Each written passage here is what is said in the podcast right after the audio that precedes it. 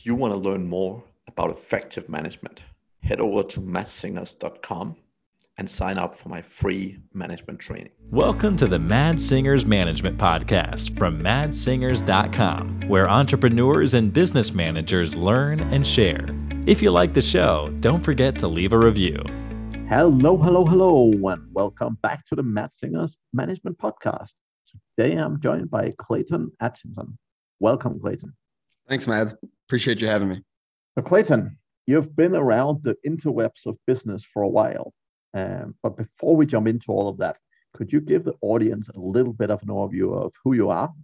Yeah, sure. Um, so I'm Clayton Atchison. I was born and raised in St. Louis, Missouri, United States. Um, I went to the University of Missouri for college. Um, and then after college, I worked for a Fortune 500 company, Altria, which owns like Philip Morris and Marlboro cigarettes. I was a territory sales manager for them for a couple of years. But while I was doing that, I um, bootstrapped a company and ultimately ended up resigning from Altria so that I could be a full time entrepreneur. Um, I think we're going to talk about a few of my businesses and things that I've done today, but uh, eventually uh, moved to San Juan, Puerto Rico for tax benefits. There's um, some really good tax savings opportunities down here. Um, and then I just really love it. So I love the weather. I love the people. I have a great network here, a bunch of friends. And um, so I've, I've, stayed put, but I travel back to forth to, uh, to Missouri quite often and uh, travel around the world quite a bit as well. I really enjoy traveling, but that's where I'm at today. I'm in San Juan, Puerto Rico. Fantastic. Fantastic. So you were in sales management for a couple of years. What, what were some of the key lessons you learned there? I mean, starting out in management is never easy, right? But what, what, what were some of the key things that you picked up from that and learned from that? I mean, a lot to be honest. I think it was a great job right out of, uh, you know, uh, right out of university, and in a lot of ways, it uh, set me up for a lot of success and and taught me a lot. It also taught me that you know, and you think that these Fortune 500 companies, when you graduate from college, just got it all figured out that they must have the best systems and the best employees and the best people. And then when you get into the weeds, you start realizing pretty quickly that there's like some levels of incompetence uh, for some for some of the people, and then also that you know there's a lot of bureaucracy and red tape um, and things that you know have to be done for certain legal rules or policies that they put in place. But in reality, it's like a big time waster and um, so yeah, I figured out that you know e- even the biggest companies in the world, you know, doing billions of dollars of revenue, uh, they they don't even have it all the way figured out, which which gave me uh, quite a bit of confidence and uh, desire to go do my own thing. But inside the the positives there, I mean, I learned a lot about systems, um, organization.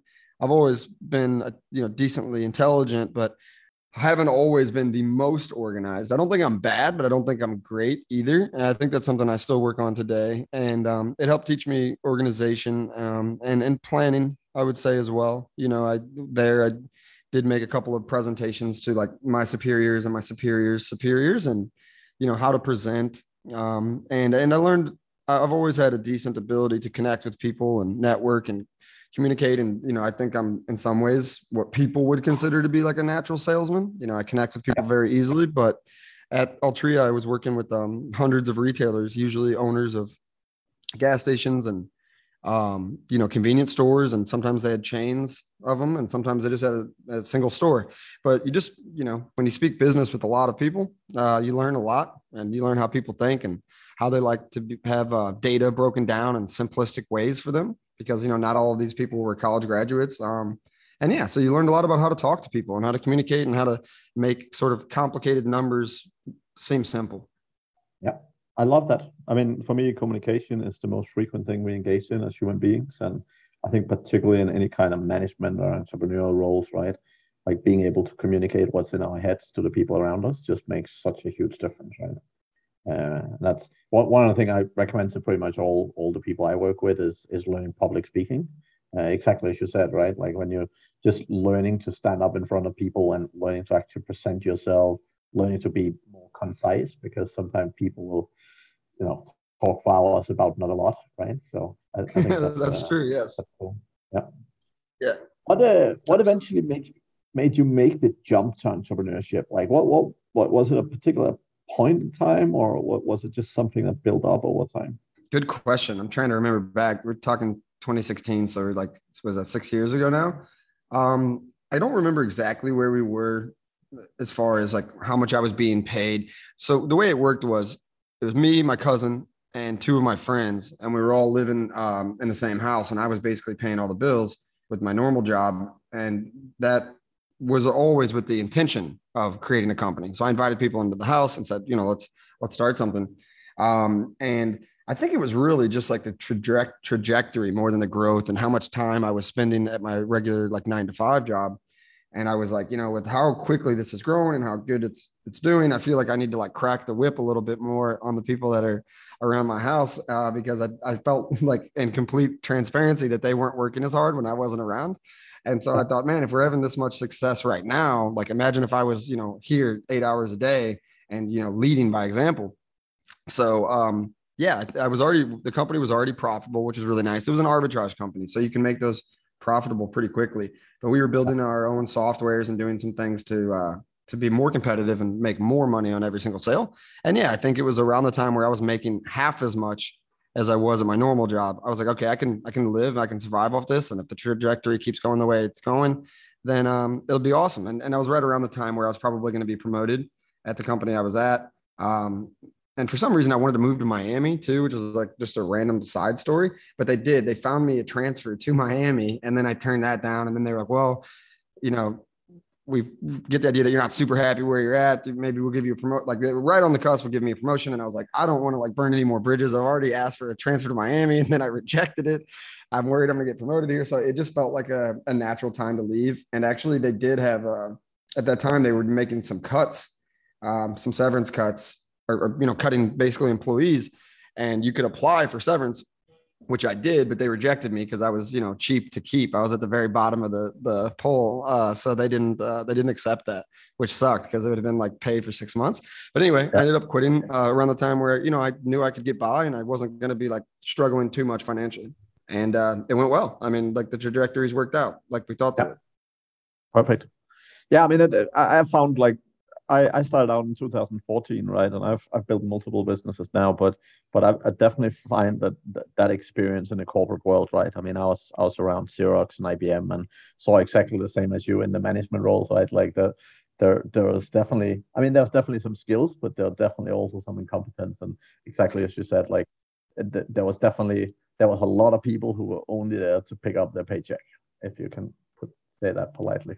Uh, no question. No question that for me that was that was the biggest thing. And uh, for, for me actually like i was super excited about the concept of management right? Like i loved managing people and i loved pushing. And and it was so demoralizing that no one else really cared. Or it felt like a lot of people didn't care right? They were just like showing up and they were doing the nine to five and then they were home a minute past five or whatever right? And like hey well you know if no one else cares that makes it difficult but but it, I, I just saw when I when I was starting out my stuff like it was such a huge benefit to have that background right and like so many people start a business without having any management experience or without having dealt with people in that way and I, I definitely see such a huge benefit in having that right um, and it just yeah for me it helps get off the ground so much faster right? Yeah, I think it can. I, don't think it's a necessity, but exactly like you're saying, you know, to help you get off the ground faster. Totally agree. And uh, just to be clear, in case this ever uh, goes viral or something, there was a lot of very smart people at Altria as well, and some great managers. So it wasn't, it wasn't, uh, you know, everybody, but yeah, there were definitely a couple of people where I was just like, "How did you get hired? How are you staying employed?" Uh, it was, uh, it was mind-boggling. And that's, I, I think that's the thing when when you're dealing with a small company. Like if you have five or six people, you cannot have someone who just doesn't do anything. Like you can't right? Because it's such a big proportion of your money going into it. So like you need people who are pulling their weight at, to some level, well, some degree at least, right? Whereas in big companies, a lot of people can kind of hide. Hundred percent. I mean, there was just like not to spend too much time on that, but there was one guy that like our job was to like go around and visit these stores and see what kind of condition they were in, and look at inventory and look at pricing and where and you know uh, marketing, like you know signage and things like that.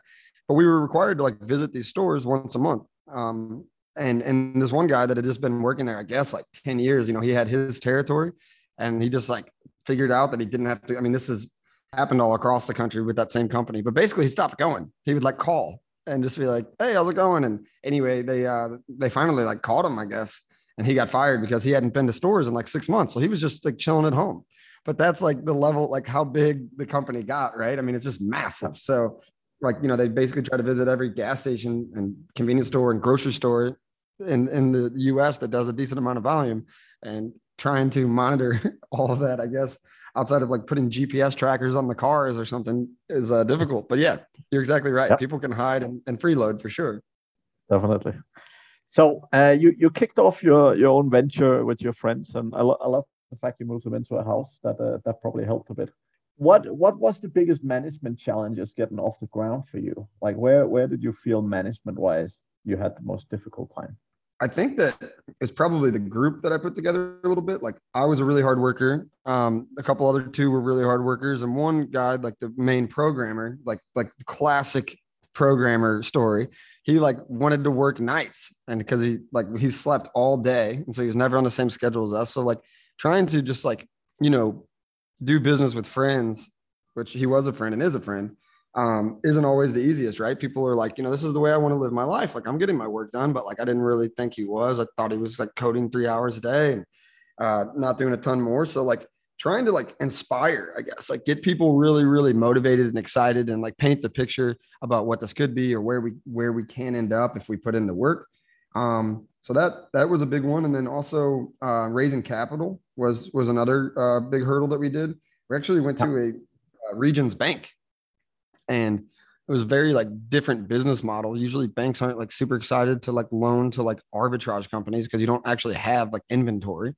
You know, there's no like collateral. But somehow we pitched them and they they gave us a, a big line of credit. So that was really cool too. And that allowed us to expand uh, much more rapidly than if we would have just had to completely bootstrap. And we did for a while, but once we proved the model, we were like, this is just copy and paste. We just need more money. We can we can generate the sales and so, uh, yeah, those those two things are things that I remember sticking out to me is trying to get Joe to work and uh, just trying to keep people organized and and uh, yeah. I think you'd lead by example, but still, sometimes it's it's hard to motivate even people when when they're owners of the company because we were all equal owners. It's it's incredible. Some people are really really motivated, and some people got to be pushed and prodded.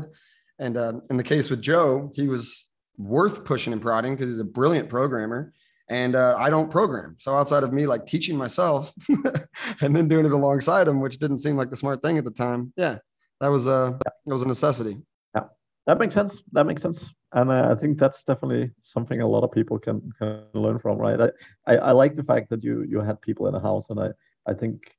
Uh, I mean, there's so much talk about remote work nowadays, but I think one of the things when you start out as a business owner, definitely having some people where you have a lot of close contact right? Now sometimes if it's friends that can be very difficult as you said but but i think number one thing for me and particularly early on is you have to have really really good relationship with your staff right?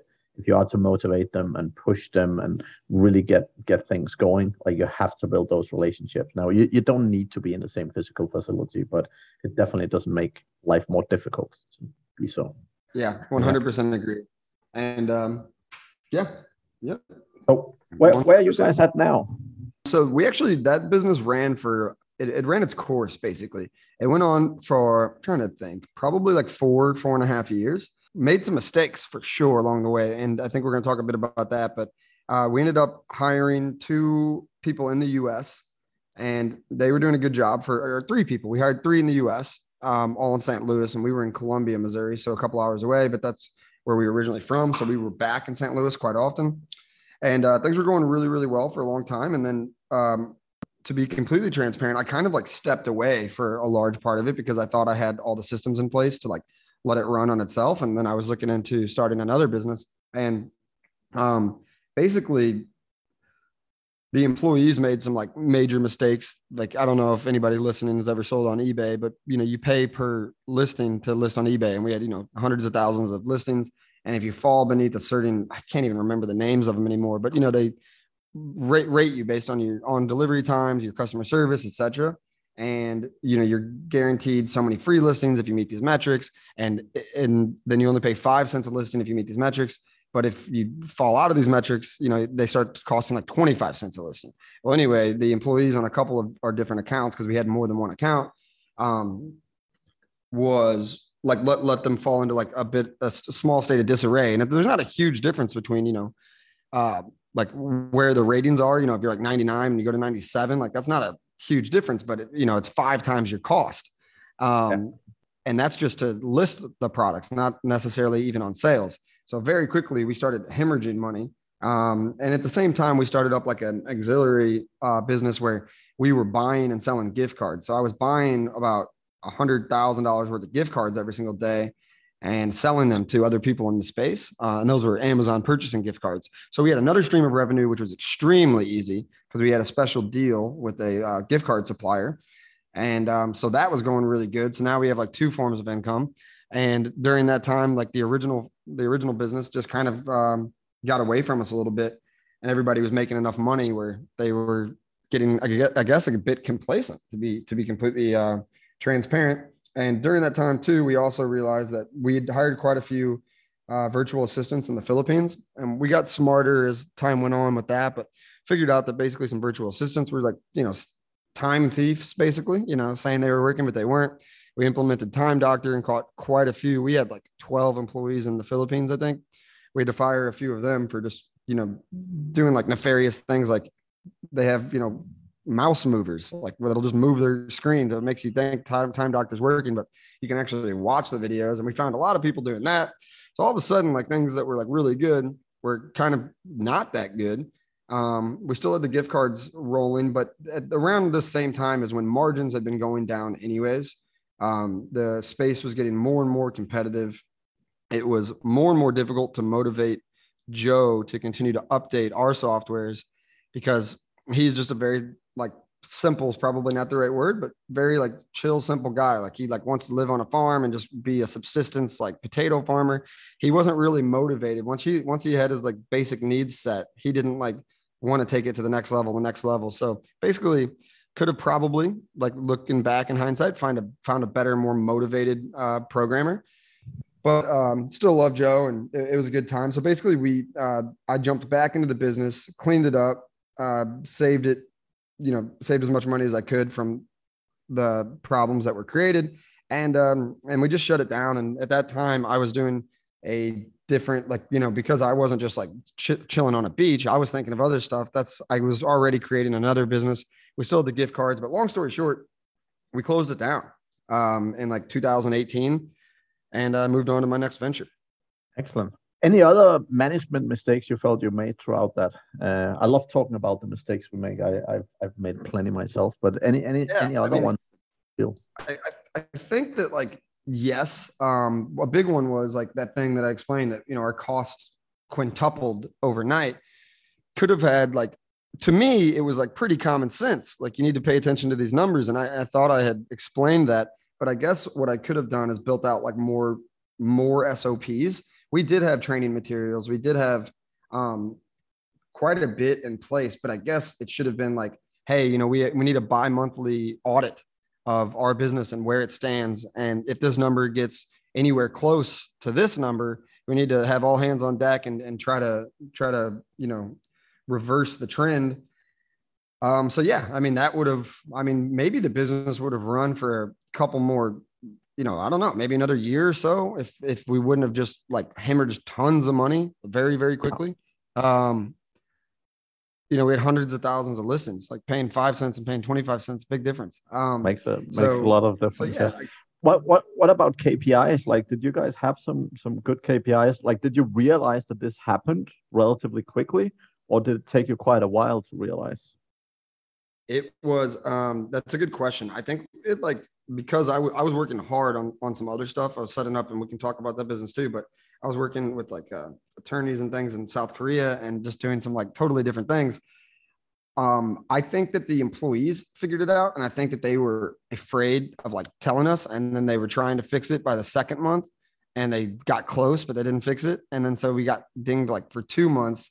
Um, I can't remember to be honest. Maybe it was just one my buddy Ryan, he's always been a very hard worker. He and I, I think, we're kind of like the leaders in the whole business. Um, he was the one that called me about it and was like, first of all, we got to fire some people. Second of all, we got a ton of crap going wrong. And um, he jumped in there with me, and then uh, you know we we turned it around largely. And luckily, like it wasn't so bad that you know, we didn't have any profit coming out of the business because we still had the the gift card thing, which was like a completely separate side of it. But um, it took too long. I'll tell you that it took too long. We should have known sooner for sure. And if we were paying better attention and more uh, had our finger on the pulse, then we would we would have got gotten it sooner. We it, it was bad management. That's what it was. If I'm being honest. Yeah. Fair. Fair. What What about your next venture then? What uh, What did you jump into, and what was that all about? Um, yeah. So the next venture, it wasn't really my idea. A friend of mine, Malik, had an idea to basically do cryptocurrency arbitrage, which a lot of people do, you know, like there's robots that do it, you know, bots do it automatically all the time between exchanges in the US and anywhere that's like open and easy to get accounts. But for whatever reason, uh, South Korea was particularly unique. I believe Japan was similar. And there's a guy named Sam Bankman Fried or Sam Fried Bankman or something. And he's like a billionaire because he did something very similar to what I did, but he did it where in a place where there were no limits. Basically, South Korea is kind of closed off in some ways from the rest of the world when it comes to banking and opening companies there. And they're very tech forward. So they were early adopters of cryptocurrency. And people might have heard about it. There was a thing called the Kimchi Premium, where essentially everybody in South Korea, for whatever reason, was willing to pay more than the rest of the world for the same for the same coins. So um, when we first started, Malik said, you know, hey, we could. I've done the math. I think we could make one percent a day on any investment we put through there. And I was like, that sounds good. So, um, but he didn't have the money at the time to kind of get all the uh, the setup done. So I heard, hired attorneys in um, South Korea, created a business in South Korea. It took took a lot of time and uh, back and forth, and how we were, you know, you had to hire translators. I mean, there was there was some obstacles there, right? But we set it up, and then, um, long story short, right when that happened and we were like doing our first test payments and you know with small amounts of money to make sure that it worked um, and we could remit it back from south korea. So basically we were sending uh, coins from a us exchange. I think we were using kraken and then we switched to gemini sending it to bithumb in south korea. Then we as soon as it would hit south korea exchange we would sell it immediately because we were just trying to make money off the arbitrage. And then it would hit our bank account the next day then we'd remit it to the us and then just do a circle like that. Um, and anyway, it got we got really lucky. It was it was really fortuitous timing. The kimchi premium started increasing, and I mean, it only the whole project only lasted a few months. I think we started in like October, and it was pretty much all done by February. But yeah, some days, like one day, we made fifty one percent of our money. The most you could send back uh, out of the exchange into a bank account per day was 1.8 million and we didn't have nearly that much capital to begin with but i raised capital from mostly like friends dads like just people that i knew had personal wealth and um, you know might have an appetite for for kind of a risky investment because at the time south korea was uh, it's not funny but south korea north korea you know were having a lot of issues. They still do obviously but north korea was talking about bombing south korea all the time. So there were questions like what happens if you know Seoul gets bombed. I was like, I don't know. Your money might disappear overnight. I'm not sure. It's this is not a risk-free investment. It also could get locked up in banks.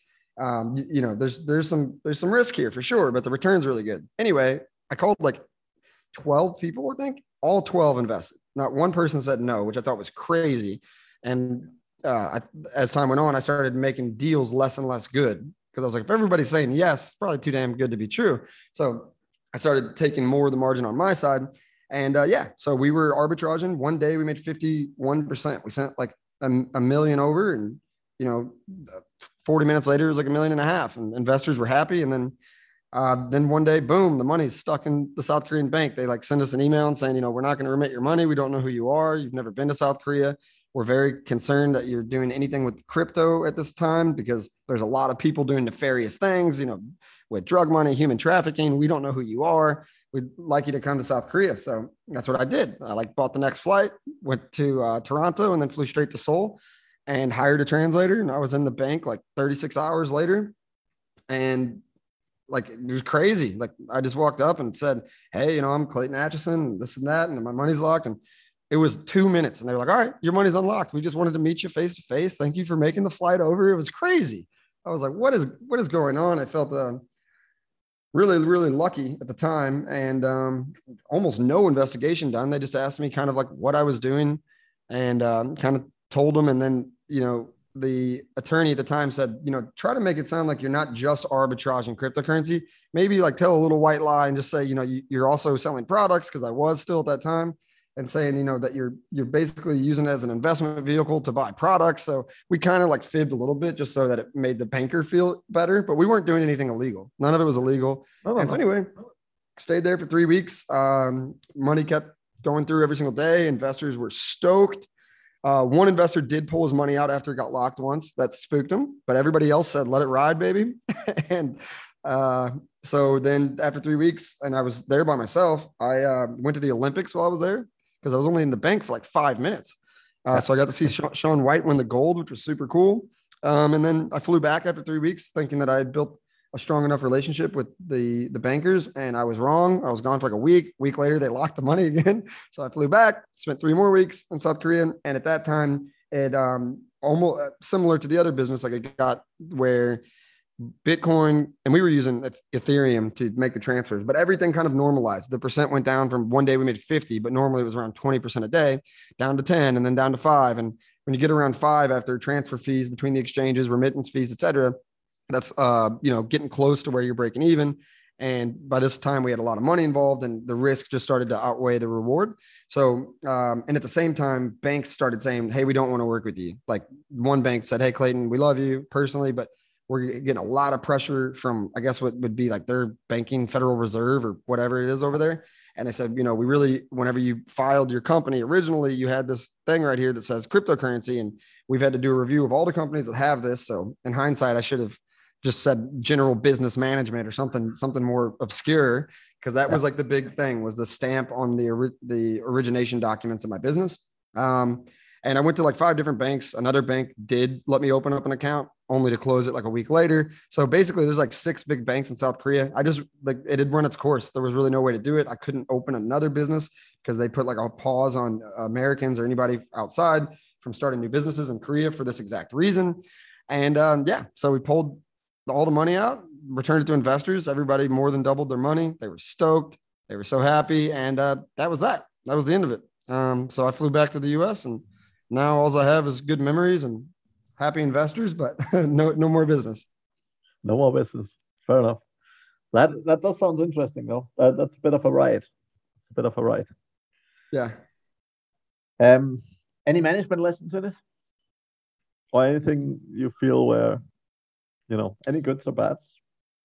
Yeah, um, I, I really was happy with the uh, the law firm that I hired there to help yeah. me um, hire translators and business docs. Like we went kind of more on the more expensive side there, and I think it paid off. I think they gave me good advice, and if they hadn't like had the right per- like attorney to tell me, hey, don't walk in there and just tell them straight up what you're doing. Kind of had this little white lie. As long as you're there, like it's fine. They want to do business with you. They just want a reason that they can say yes. And that's kind of the Korean culture. So don't give them a reason to say no. Um, so in that case, I think when you're dealing with like foreign uh, companies, it's probably like very easy to get, I think, kind of scammed and taken advantage of, and you don't know who you're hiring. So in that case, I did quite a bit of research and I hired like, I think what is probably considered a premium firm and it, it paid off. I think I could have gone much differently if I'd have hired the wrong people. And I always felt very well taken care of. Um, so so that was good. Um, the only thing I really I think fumbled maybe was probably shouldn't have left Korea. Like when you're making that much money, like just just stay put. Like just deal with it, man.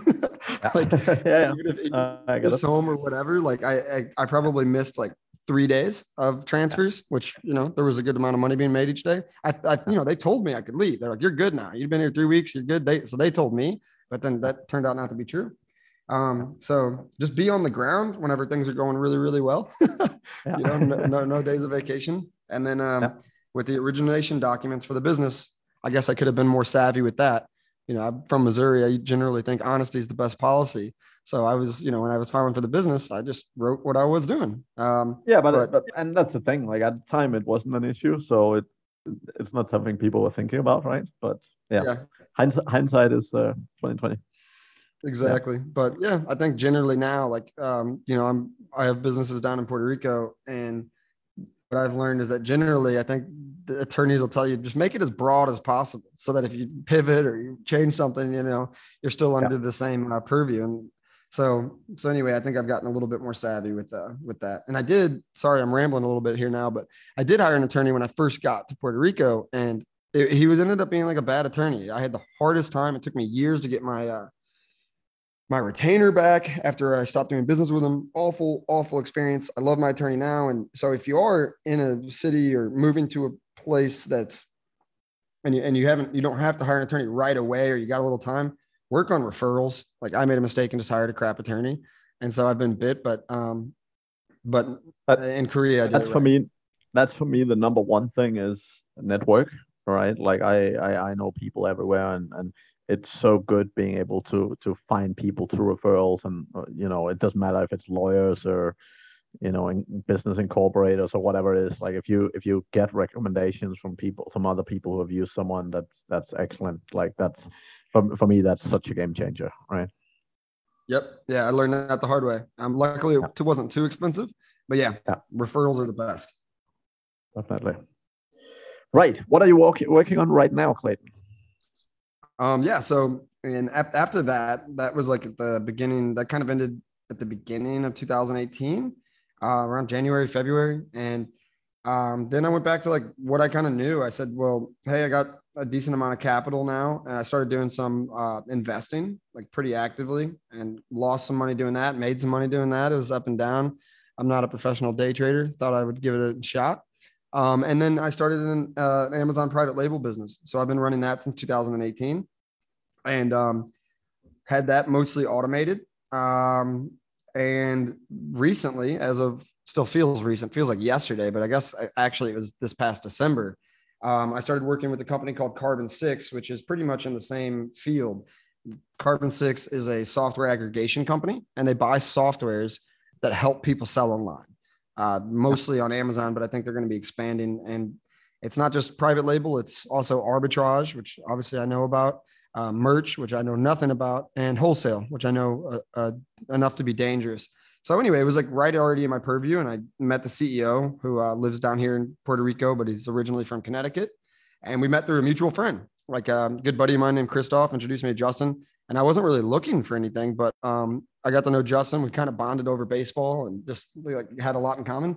And he said, you know, I'm trying to build this business. It's very new. It's just now like a, a little bit over a year old. And um, he offered me um, some shares, a little bit of ownership, and a position as director of affiliates. And as time went on, and this is very common with you know quickly growing small companies, my position changed to now I am community ambassador so I do a lot of uh, traveling um, and a lot of speaking at events. I speak in Vegas pretty soon as a keynote speaker, which is crazy, but also cool. And I'm speaking in Australia. I spoke in um, Estonia earlier this year. Also speaking in uh, New York and and um, Tampa. So just traveling a lot and, and, like teaching people how to be successful online, but while also promoting the suite of Carbon Six tools. And um, still have my Amazon business on the side. And, and right before that, I was uh, launching another arbitrage business. I feel like I can never get away from arbitrage, which is kind of goofy because, you know, it's everybody knows that eventually, you know, it's not, it's not a 20 year business. It's not like a, you know, not a long-term thing, but the arbitrage between uh, Walmart and Amazon was just too good to be true. Uh, so I was selling on Walmart a lot until about January, February this year, uh, where my Walmart selling accounts got closed down but while that was going, the money was really good too. So just all over the place. But now 90% of my time uh, goes to Carbon Six. And, um, and, and, yeah, you know, just getting the word out about our tools, basically spreading the word that, uh, of what's going on. And Carbon Six has grown really quickly. When I came on, I think there was like 30 employees, and now we're like over 150. So it's growing very fast. That's that's cool, and I, I love like the whole SaaS space, right? It's it's when you have great tools that are being built and when you have great tools that really make a difference, like it's SaaS is such a great business model and it's so nice to work with. So that's uh, yeah, it sounds like a great project and uh, look forward to see what what's in store. Any management lessons from that? Anything you've learned since joining? Um, yeah, I, like I think that, and also just to take a step back, about the uh, the private label business, just if people want to learn some lessons, I, I don't know why. Like now I've been going to all these events with Carbon Six, and I asked myself, like, why wasn't I going to events before? Because you learn so much from going to these events and meeting these people where I just thought I could teach myself completely online. And you like mostly can, to be honest. Like you can do a lot, but then you go and you learn these like tricks and tactics that like only people want to share like face to face. Like they don't want to make videos about it. They don't want everybody doing it, but you know, they'll tell you over a beer or a dinner um, and and you know you share stuff that you figured out as well. So I, I wish I would have just. I think my Amazon business would have been much more successful, much more quickly, and still more successful if I would have uh, networked better. And and um, you know I'd been to some events in the past for uh, eBay stuff, and I didn't get a lot of value out of those. So I just thought events were like a waste of time. But that's not true. Like in the Amazon space, there's a ton of value at these events. And if you're like a more mature seller, maybe you won't get a ton of value from every presentation, but if you go to the after party and just start talking shop, there's so much to learn and making those connections. So I wish I'd have done that. I wish I would have networked better for sure. And um, wish I would have used more tools. Like now that I'm promoting all these tools, some of them like have existed since I've been selling and I wasn't using them and they're better than the tools I was using. So like I should have um, A/B tested more, experimented more, tested more other tools um, and tactics. Like I found something that worked and then I just stuck with it, but there was other things that could have worked so much better. Um, I also was mostly running this with uh, my my buddy Ryan, the same one from the other business, and I think we should have hired quicker. Uh, I think we felt kind of like, oh, last time we got employees, everything went to hell, so we were hesitant. But yeah. you just got to hiring is a skill, just like anything else, um, and training. So we should have hired sooner to scale faster, and um, and, and network better. Just basically could have done quite a few things better for sure. And now that I am working at Carbon Six, it's kind of like feels like for the first time I'm technically an employee again uh, since like 2016. And with a company with like 150 people, you learn that they have to have a lot of like stuff in place, and we we got a lot long way to go too. We need to improve internally, but we learned a lot about uh, different time saving tools and, and organization. You know, with 150 people, you got to like communicate well. And so using uh, stuff like I hadn't used in the past, like Monday for organization and, uh, you know, just understanding the value of like silly stuff that I just wasn't using, like Loom videos and, and like just, yeah. you know, better ways to communicate. So just learned a lot more. I think, you know, for my next business, uh, I'm sure I'll start one eventually again that I'll just be better prepared. Like kind of jumping back into like what appears to be more corporate world this time, like taught me quite a bit. But this one was different, right? Last time I was going around in my territory meeting people in person. This is. SaaS. It's all online. So I learned a lot about um, how to be more efficient, how to communicate better with bigger teams. So I think it came at like a good time in my life uh, to to set me up. Feels kind of like a you know back in back in college in some ways. I'm learning a lot. Fantastic. Yeah, I love your networking tip. I mean, uh, honestly, I've, I've managed to grow five businesses from networking. So networking was the big thing for me when I was when I was in management corporately, and I, I jumped right into it as I started my own business. And I, I mean, two of my businesses literally built like we didn't have a website for four years, despite being in the online space, right? Uh, but mm-hmm. we grew so fast because I was just constantly at events and constantly speaking everywhere, and you know, like we didn't have a need because those customers knocking us down every day, right? And, and yeah, net- networking is just so powerful, and and I think I think particular like like there's a lot of these groups where you have to pay a bit of money to be in. Uh, I, I, joined, uh, for example, Ezra Firestone's uh, Blue Ribbon for a while, and some of these events, I mean, they they they're fairly expensive, but it's the whole point is that when a, when when things are expensive to join, that means that it's interesting people joining them, right? And you know, yeah when you're making six or seven figures, if you're suddenly sitting next to someone making nine, uh, you know, they might not share all their secrets, but there's a hell of a lot of inspiration to find, and there's a there's a lot you can learn from just having normal conversations. I mean, it doesn't it's not even about tactics and tips, but it's just you know their whole mindset, the way they look at things, and how they operate. It, there's so much to learn, right? Absolutely, and in my experience, honestly, honestly, is that they they do share stuff. If you yep. get to know them and I tell you what, uh, you know, after all these events, there's always a happy hour. and so, you know, even always. if you don't drink, um, I do drink, but even if you don't, you just go. Other people drink, and, and if they like you, and you're having just an honest conversation, and you're not there just to suck knowledge out of everybody, and you're sharing and being open as well. And uh, vulnerable, you know, like, you know, hey, I'm a seven figure seller. How did you get to nine? That's incredible, man. Like, I would love to be there. And you start listening and talking and building that relationship. And yeah, it's not just uh, like the motivation thing. The motivation is great. I, I agree 100%. But yeah, you every time I go to an event, I learn something new. Yes. And and I, I think also the thing is when when people are doing extremely well, they are doing well on the back of other people. Like people have helped them get to where they are because yeah. most people don't get to nine figures without getting a ton of help. They don't, right? And and most people want to pay that back. Now, if you're some guy sitting down the at the back of the room and not saying anything, like they're probably not going to talk to you. But if you, as you say, if you actually uh, come up, engage, you show your enthusiasm, you show you want to do things, like people love to help, right? Hundred, yep, hundred percent. Everything you're saying is right. I agree. Excellent. Well, Clayton, that's been an amazing conversation. Super inspiring story from you, and uh, definitely looking forward to see what you guys can do with Carbon Six. That's uh, I, I love the whole concept of affiliate. I love the whole concept of um, SaaS. So I'm super super interested to see what you guys can build out and follow your journey. So thank you very much for joining me today. If people are eager to get hold of you, what's the best place to do so? Um, yeah, I think uh, LinkedIn is a pretty good option. Uh, Clayton Atchison. And, um, you know, I'm happy to give out my email too. It's just clayton at carbon6.io.